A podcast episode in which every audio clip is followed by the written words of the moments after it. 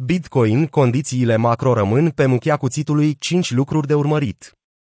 Bitcoin a atins douăzeci și cinci de mii de dolari pentru prima dată în două luni, dar traderii au fost reticenți în a risca o continuare a creșterii. Fundamentele Bitcoin rămân puternice, datorită creșterii consecutive a dificultății. De asemenea, pe piața instrumentelor derivate au existat și semne încurajatoare cu creșterea nivelului prețurilor, precum și a sentimentului investitorilor. Ar putea Bitcoin să-și extindă recuperarea în următoarele zile. Să analizăm cinci lucruri care ar putea influența prețul Bitcoin. B T C U S D. Bitcoin a crescut peste rezistența generală de douăzeci și patru de mii șase sute șaizeci și opt de dolari în treisprezece și paisprezece august, dar taurii nu au putut susține nivelurile mai ridicate. Acest lucru indică faptul că urșii vând pe raliuri, dar penetrarea repetată a unei rezistențe generale tinde să o slăbească. Media mobilă exponențială în creștere treptată la douăzeci și trei de mii patru sute paisprezece de dolari și indicele de putere relativă, R S I, pe teritoriul pozitiv indică faptul că, dacă taurii susțin prețul peste douăzeci și cinci de mii de dolari, impulsul ar putea crește și mai mult, iar Bitcoin ar putea crește la douăzeci și opt de mii de dolari.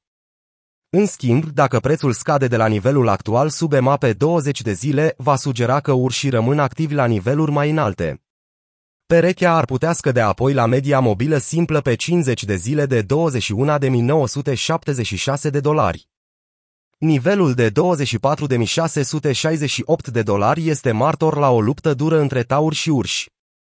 Mediile mobile ascendente indică un avantaj pentru cumpărători, dar divergența negativă asupra R S I sugerează că impulsul s-ar putea slăbi. A doua creștere consecutivă a dificultății.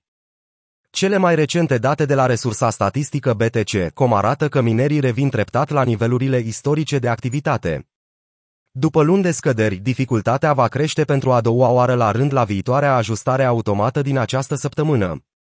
Deși modestă, creșterea estimată de unu virgulă șaizeci și trei la sută arată că concurența dintre minieri se intensifică în continuare. Între timp, estimările ratei de hash, o expresie a puterii de procesare dedicată minieritului, rămân sub două sute de exahashuri pe secundă, exahashuri pe secundă. Veniturile din minierit sunt în creștere. Industria minieră de Bitcoin a suferit un stres financiar imens pe tot parcursul anului două mii douăzeci și doi, deoarece bear marketul prelungit a afectat direct câștigurile. Cu toate acestea, minerii imuni la cea mai scăzută zi a veniturilor din acest an, treisprezece iunie, au înregistrat o creștere cu șaizeci și opt virgulă șaizeci și trei la sută a veniturilor din minierit.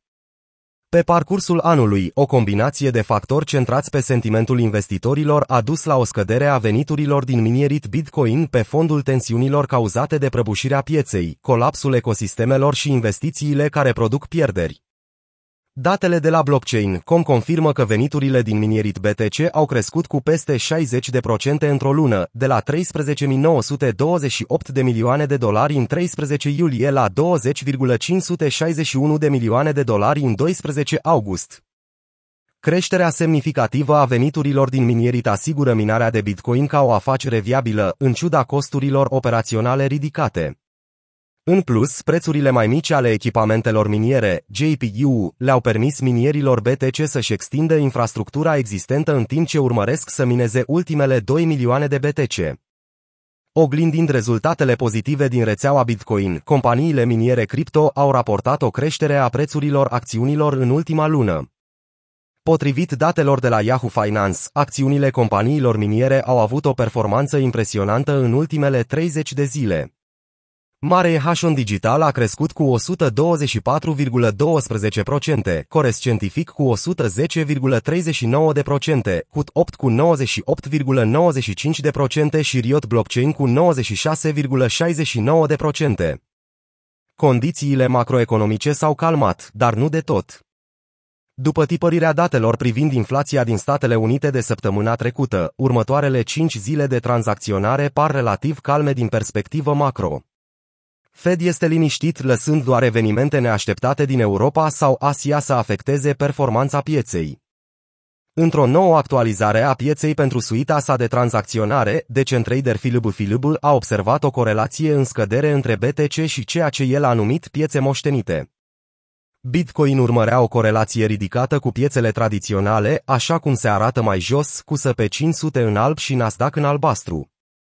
Cu toate acestea, de când a atins cel mai recent nivel minim, toate dezavantajele de pe piețele vechi au fost recâștigate, dar Bitcoin nu a reușit să urmeze exemplul, a declarat Filibul Filibul.